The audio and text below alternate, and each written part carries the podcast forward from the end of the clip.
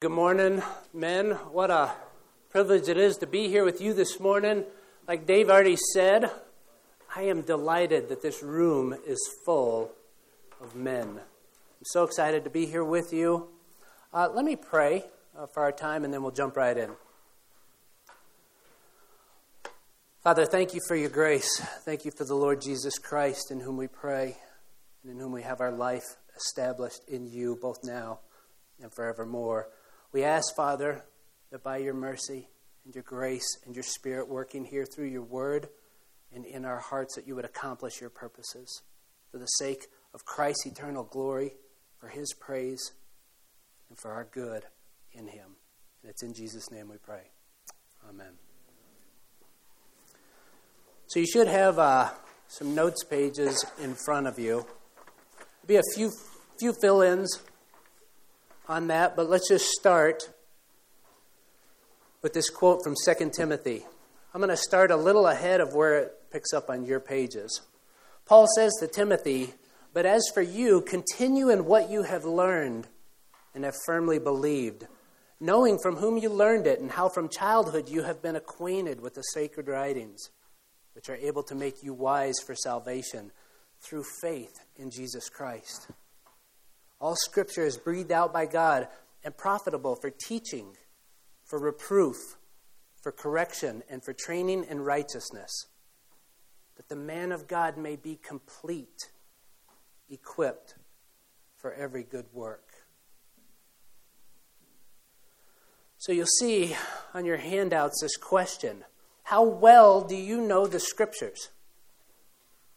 How well do you know the scriptures?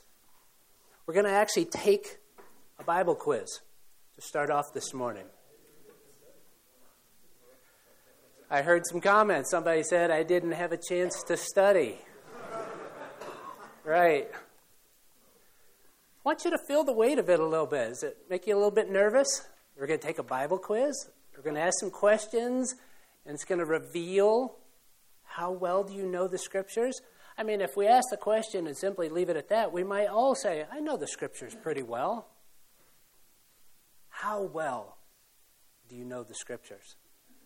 So you've got lines there with numbers next to them, and I'm going to go through this pretty quickly. So write in your answers, and then we will grade our, our quiz. Number one, the birth of Jesus is described in which of the four Gospels? The birth of Jesus is described in which of the four Gospels? Write down your answer in the space provided. Moving on, number two. Who said these words? Man looks on the outward appearance, but the Lord looks on the heart. Who said these words? Man looks on the outward appearance, but the Lord looks on the heart bonus, though I've only got a mint in my pocket, if you can tell me not only who said that, but who they said it to. Number three, in his conversation with Martha after Lazarus had died, how did Jesus identify himself to Martha? How did he identify himself?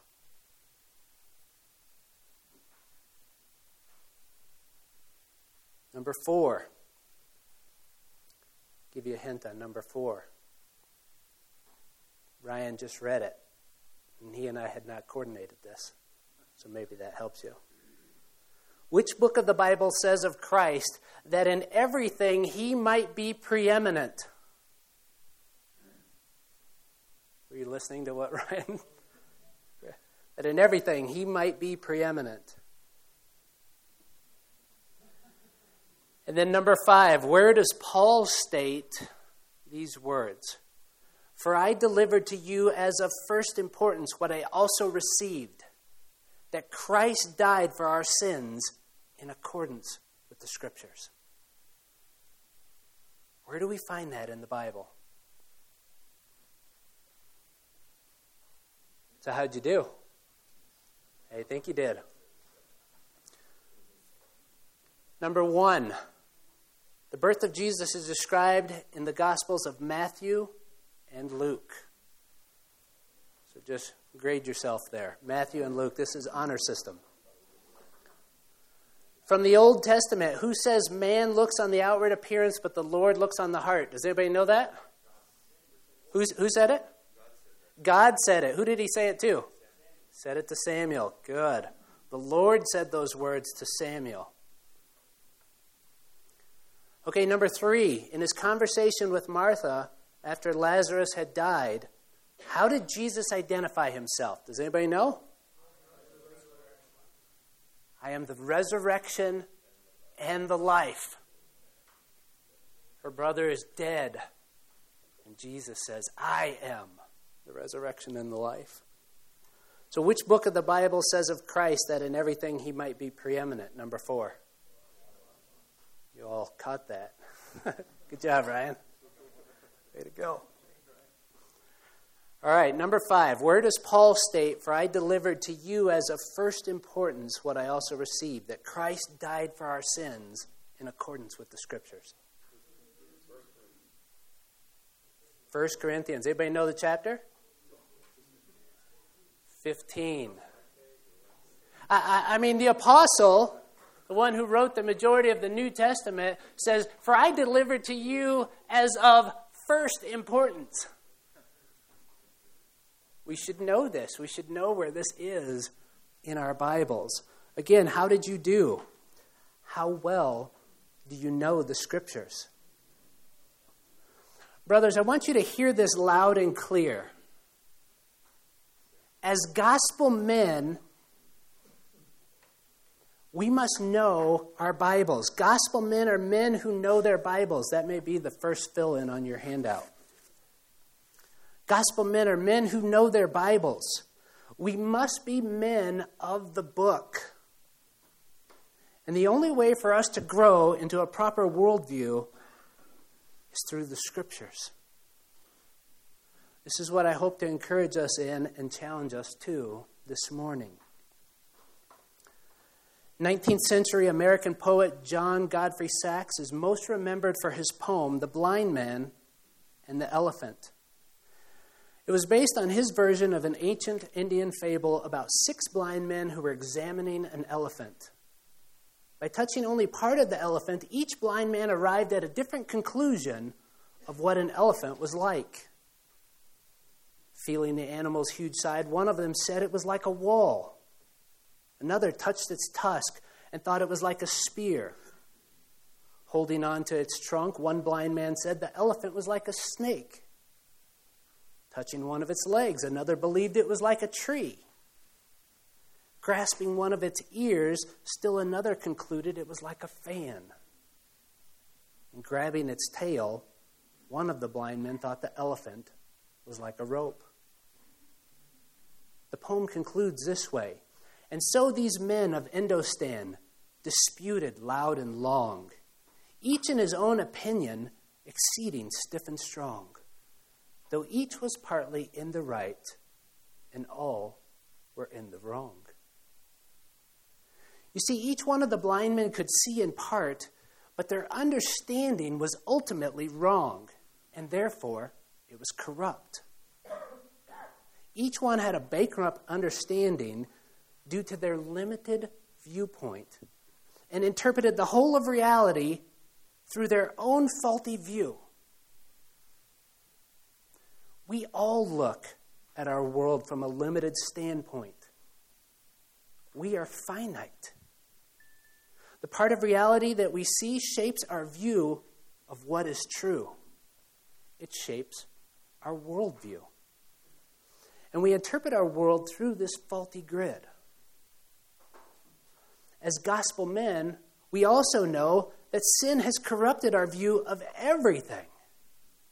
So we have the dual problem of a limited view and the corruption of sin. Our worldview is broken.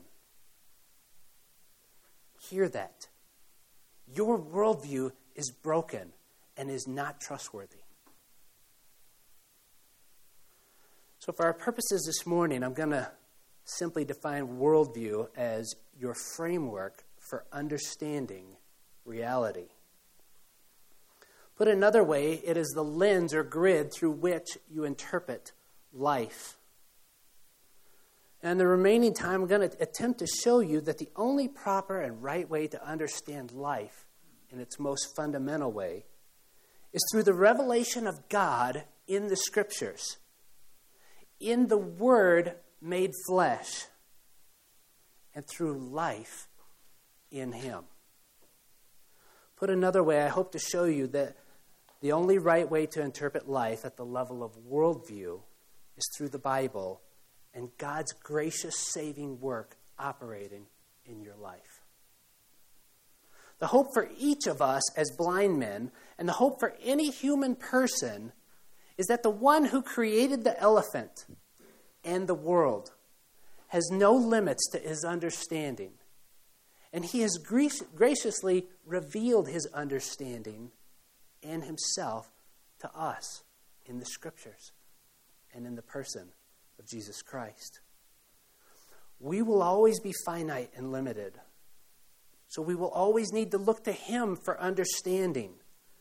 And we will need to trust Him because His worldview is altogether right. Our worldviews, by His grace, can mature and improve as He uses His Word to sanctify us in Christ. But we will always be dependent upon Him for a proper worldview and to become who He intended for us to be. I'm not going to take us this morning on a journey through the various major worldviews like monotheism and deism and naturalism and existentialism, pantheism, nihilism. Each of these makes its own attempt to answer some of life's most important and heartfelt questions, like what is real? Who am I? Where did I come from? Why am I here? What is the basis for my values? What does the future hold? A study of these various worldviews might be a worthwhile investment of time, but again, we're not going to invest that time now. Instead, I want to take you on a brief journey through a Psalm of David and show you what is absolutely necessary for you to grow in your right understanding of life and all that exists. So open your Bibles to Psalm 19.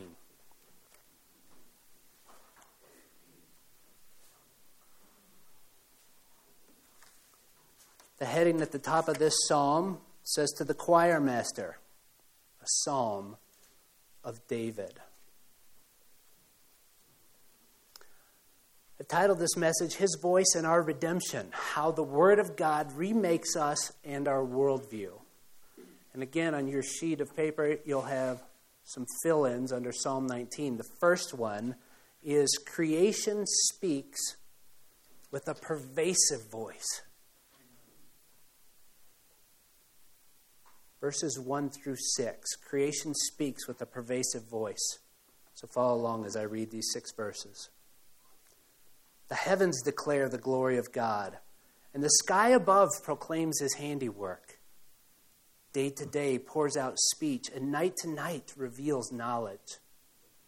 There is no speech, nor are there words whose voice is not heard.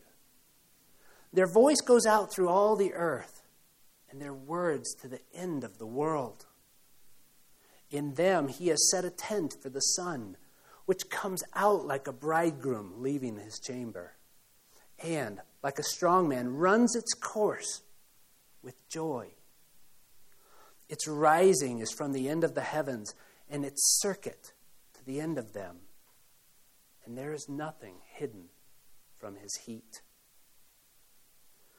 In this first section, like a beautiful song, it draws our gaze upward to the skies. Think about the vast array of the heavenly bodies, the moons, the stars, the planets in their courses. Think about how expansive they are, the myriads upon myriads of galaxies, each with billions and billions of stars. Consider black holes, comets, asteroids, and all that the heavens contain. How vast is the sum of them? But the question for us is what is its message? What is it saying? Why is there so much of it? Why is there so much space? Is its message about itself? About its own grandeur and glory? Most certainly it is not. It is about the one who has fashioned it all. It is about the one who upholds it all by the power of his word. The heavens are not drawing attention to themselves, but like a beautiful garden, it shows forth its beauty, but the gardener is the one who is truly glorious. The message of the skies is a resounding and pervasive message about the glory of God. This is its voice. Notice in verse 2 that the speech from creation goes out 24 7. It never ceases to declare its message. Its voice continues day and night from the dawn of creation until this very day. It's like a never ending chorus of words proclaiming, All glory be to God, our Creator. Notice also in the third and fourth verse that this voice is heard everywhere. It goes out to the ends of the earth declaring this message Glory be to God. And then the last two verses of this section wrap up by zooming in on the most glorious of the heavenly bodies, at least from our vantage point the sun. All other lights in the sky fade out of sight under its bright glory. And it charts its course day after day, week after week, month after month, like a bridegroom that has come out of its chamber, like a strong man running his course with joy. There's nothing hidden from the radiance of the sun. But this glorious celestial feature does not call attention to itself for itself. Even it the most glorious thing that we behold in the sky says, All glory be to my Maker and my Sustainer. All glory be to God. Do we view our world this way? This voice of creation is so pervasive and loud and clear that all are accountable to its message. Everyone is without excuse in hearing this voice. Paul confirms this in Romans chapter 1, where he says, For what can be known about God is plain to them, because God has shown it to them. For his invisible attributes, namely his eternal power and his divine nature, have been clearly perceived ever since the creation of the world in the things that have been made. So they are without excuse. But even with all of this resounding speech, what good comes to the deaf man that cannot hear its speech? Or what good is the sun to the blind man who cannot take in its radiant beams of light? Or what good does any of it do for a dead man? You see, brothers, another voice, a better voice, a more perfect voice must unstop our ears and give us sight for creation's loud voice cannot raise the dead. So, creation, according to David in the first six verses, speaks with a pervasive voice. We should all hear it. But Scripture speaks with an infinitely better voice. So, your second full in is Scripture speaks with an infinitely better voice. Scripture speaks with an infinitely better voice. Let's continue reading in verse 7. The law of the Lord is perfect, reviving the soul. The testimony of the Lord is sure, making wise the simple. The precepts of the Lord are right, rejoicing the heart. The commandment of the Lord is pure, enlightening the eyes. The fear of the Lord is clean enduring forever. The rules of the Lord are true and righteous altogether. More to be desired are they than gold, even much fine gold. Sweeter also than honey and the drippings of the honeycomb. Moreover, by them your servant is warned, and in keeping them there is great reward. So, this next section begins with a six part declaration about the Word of God. For David, this was obviously limited to the portion of Scripture available to him, namely the Torah. And this portion and the descriptions are exceedingly great from the voice of the psalmist. We, however, can understand this in reference to the whole of Scriptures, to the entire doctrine of God. In verses 7 through 9, we see six names for the Word of God. We also see six descriptions of its nature. And then finally, six divinely appointed effects.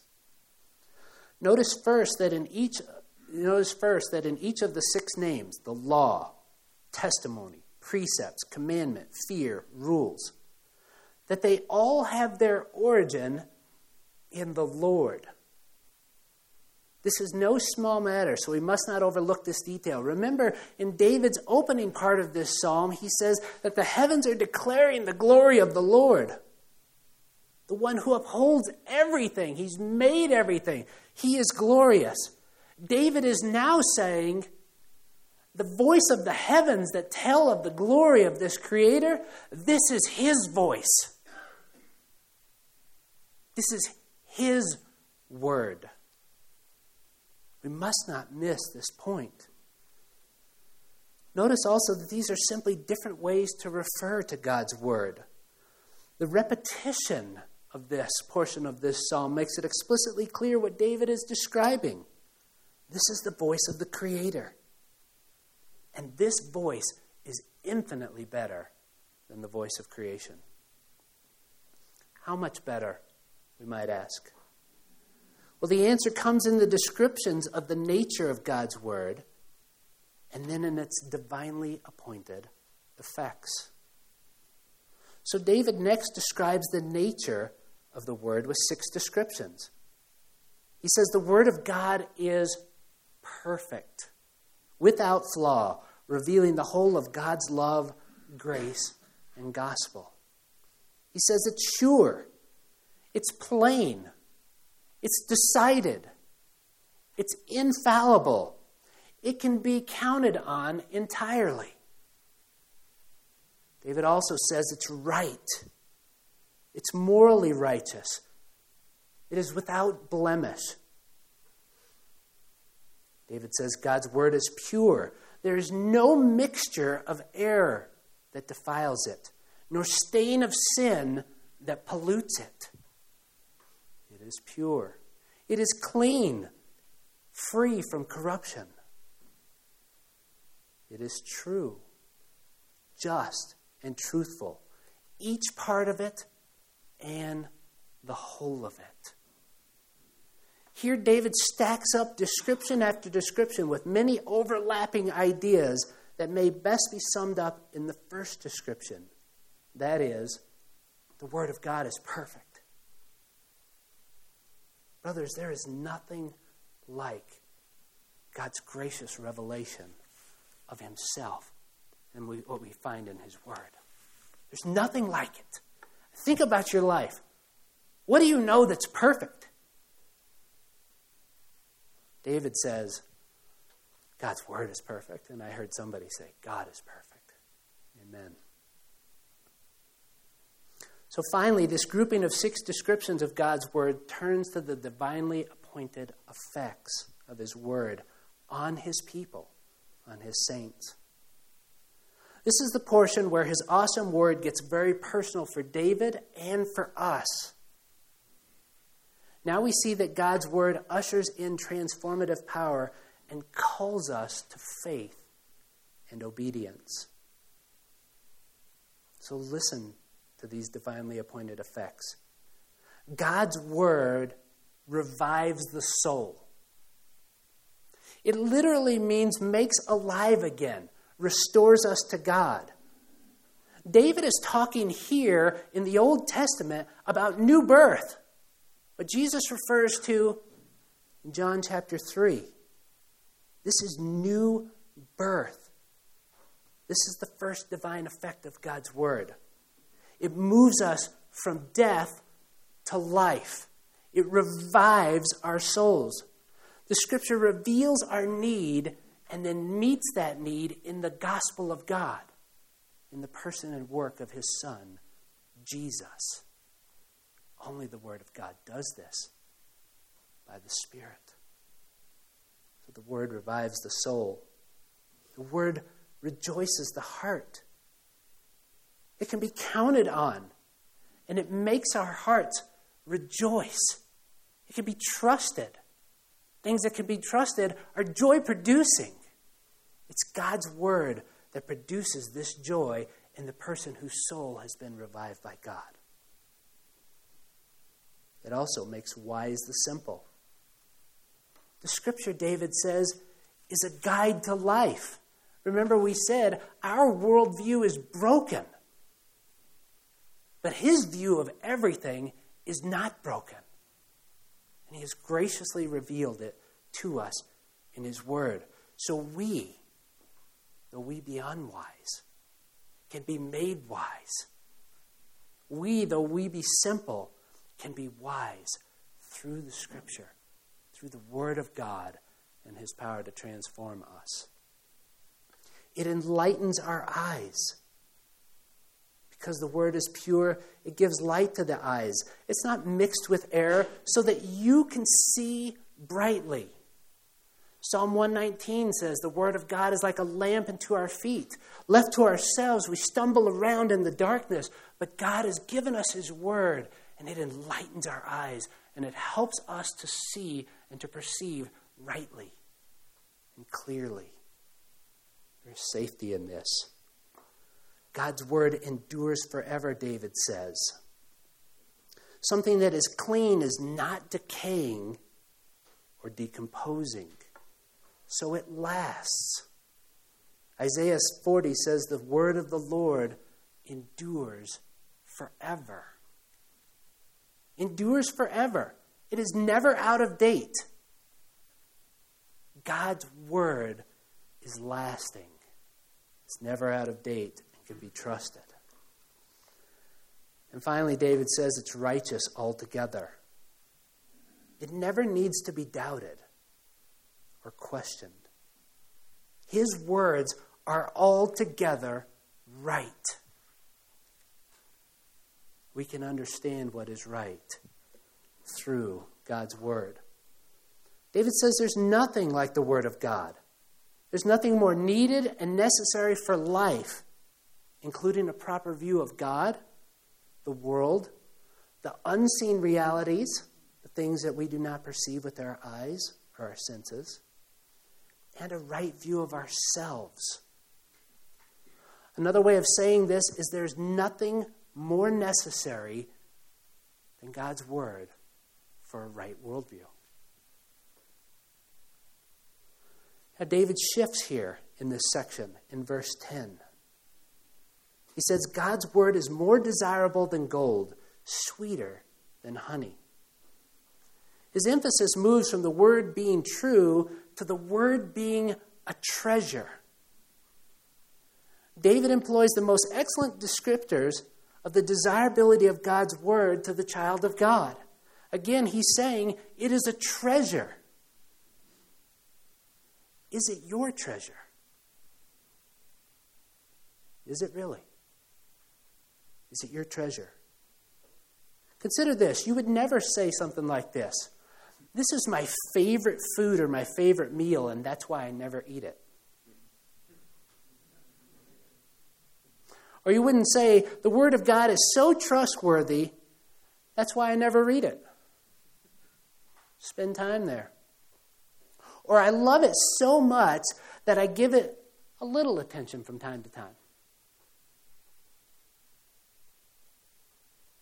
Is it your treasure? Is it really your treasure? David closes this section by acknowledging his needs and the warnings that God's voice brings, and that there is great reward in the keeping of God's word. These are ongoing benefits and are part of the Lord's keeping of us, his servants, keeping of David. We need the warnings of the word, and we need to obey it in faith. It warns us, and it leads us to reward. Most notably, it leads us to God Himself. Sin does the opposite. So David recognizes his needs and the warnings of God's Word. So, this second section, Scripture speaks an infinitely better voice. So, let's hear David's response to this voice. Your third fill in is the psalmist speaks with a redeemed voice. The psalmist speaks with a redeemed voice. Continuing in this final section, beginning in verse 12. Who can discern his errors? Declare me innocent from my hidden faults. Keep back your servant also from presumptuous sins. Let them not have dominion over me. Then I shall be blameless and innocent of great transgression. Let the words of my mouth and the meditation of my heart be acceptable in your sight, O Lord, my rock and my redeemer. Brothers, this final section of David's psalm is critically important for us. Here, David is operating out of his identity as a gospel man. His hope, his life, and faith are in God, his Redeemer. He looks forward. We look back. He looks forward to the revelation of the Christ. But David, as a gospel man, hopes in the Lord. This is his confidence. If you are a gospel man, then his heart and plea here is a model for you. Now, I must pause here. If you are not a gospel man and you are in this room this morning, or you're unsure about this, then I want to call you to consider that there is a God, the God that the heavens are declaring, the God who has revealed himself in his word, the God who has revealed himself through the person and work of his Son, the Lord Jesus Christ, the Word incarnate, the Word become flesh. The scriptures state that we were made by him, and each of us is under his authority. Each of us, in our nature and in our activity, have rebelled against this Creator. The Bible calls this sin. We've made ourselves and set ourselves as enemies of our Creator and are therefore under his judgment. The judgment that he has determined, which is right, is death spiritual death and separation from Him forever in a place of everlasting punishment called hell. We have created this problem, and we have no ability in ourselves to fix this problem, and this is profoundly bad news. We must hear this. But God, the Creator, the one whom David sings his praise in Psalm 19, he is rich in mercy and has sent his son Jesus to live a perfect life, different than every one of ours, without sin, without blemish, and to offer himself as a sacrifice for our sins. This is spectacularly good news that what we are unable to do, God provides for us in his son Jesus. So for us, we must turn from our sins to God. We must trust Jesus to pay for our sins and offer us his own righteousness as a free gift of his grace in order to have our souls restored and made alive again unto God. If this is new to you in this room, then please discuss this with your table leader today. Or see me after the seminar today it would be my joy to talk to you about this. Turn from your sin, turn to God, put all of your trust in His Son, Jesus, and you shall have your sins forgiven in the hope of eternal life with God. Now let us turn back our attention as gospel men to David here in this last section, where David begins to speak. David begins to respond to this word. We have an infinitely better voice, the voice of God in his word. And now David begins to respond. Really, he makes a plea. And his confidence, again, is in the one who he identifies as his rock and his redeemer. David's hope, David's ability to make this plea is in God, his Savior. The scriptures reveal this Savior in the Gospel of John as the Word made flesh. This Redeemer is Jesus. And David, in his gospel man identity and security, he pleads with God in this final section. He pleads with the Lord to make him pure like the Word is pure. In effect, David is saying, Cleanse me from all my sin that I may be pure like your Word, like you. No one asks a surgeon to get half of the cancer or says, Don't tell me about all of it because it will make me feel bad. No. David is saying to God, this one whose voice he is hearing, get all of it. Clean me thoroughly, all the way. Because of what your word is and does, do that in me. And David is already in this confidence of his gospel identity, declared righteous. But he is not righteous yet. And so he's saying, Clean me. Make every part of me holy. David's plea might be summarized in this way O Lord, let your word do your deep cleansing work in me as I rest in you, my rock and my redeemer. The famous 20th century Welsh minister Martyn Lloyd-Jones says If you think you can get by with five minutes of reading the Bible and a quick prayer each day, then you do not know what the wiles of the devil are.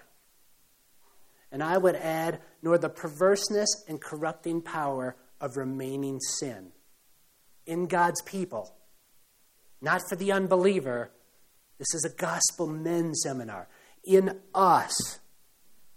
Five minutes a day won't do it. Are you, brothers, resting confidently in your Redeemer, the Lord Jesus Christ? And then are you seeking his deep transformative work in your life through his word?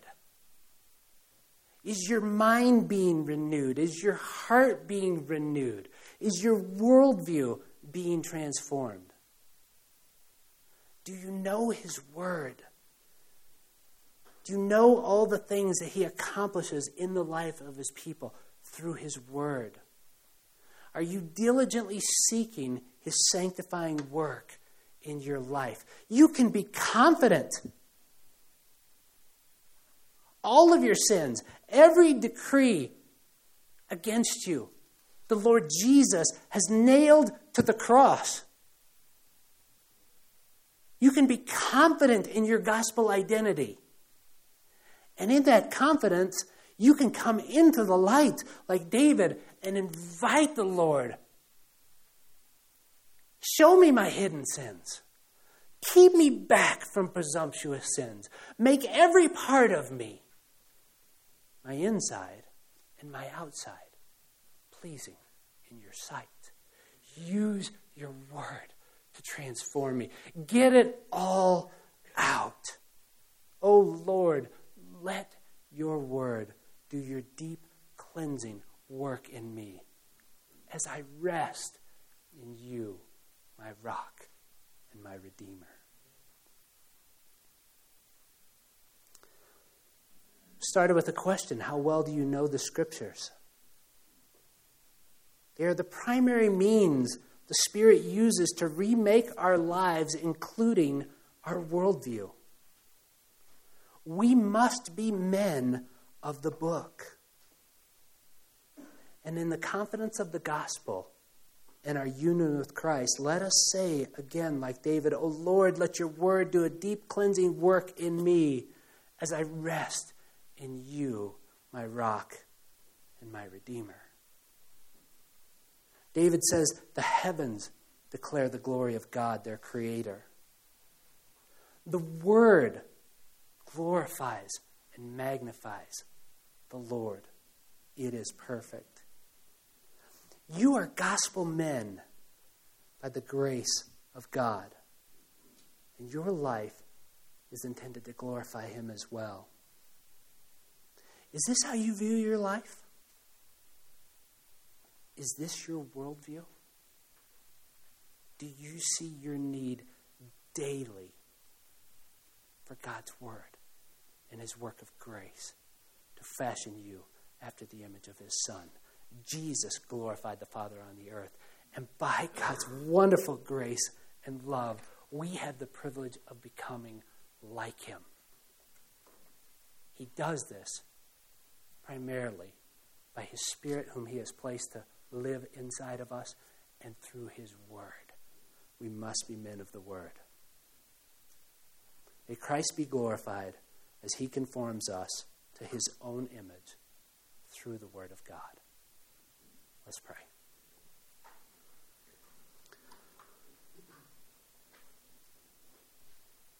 Oh, Father, what a glorious and humbling truth that we who are dead in our trespasses and sins, but you, because of the mercy that you have and the love that you have, have made us alive together in Christ.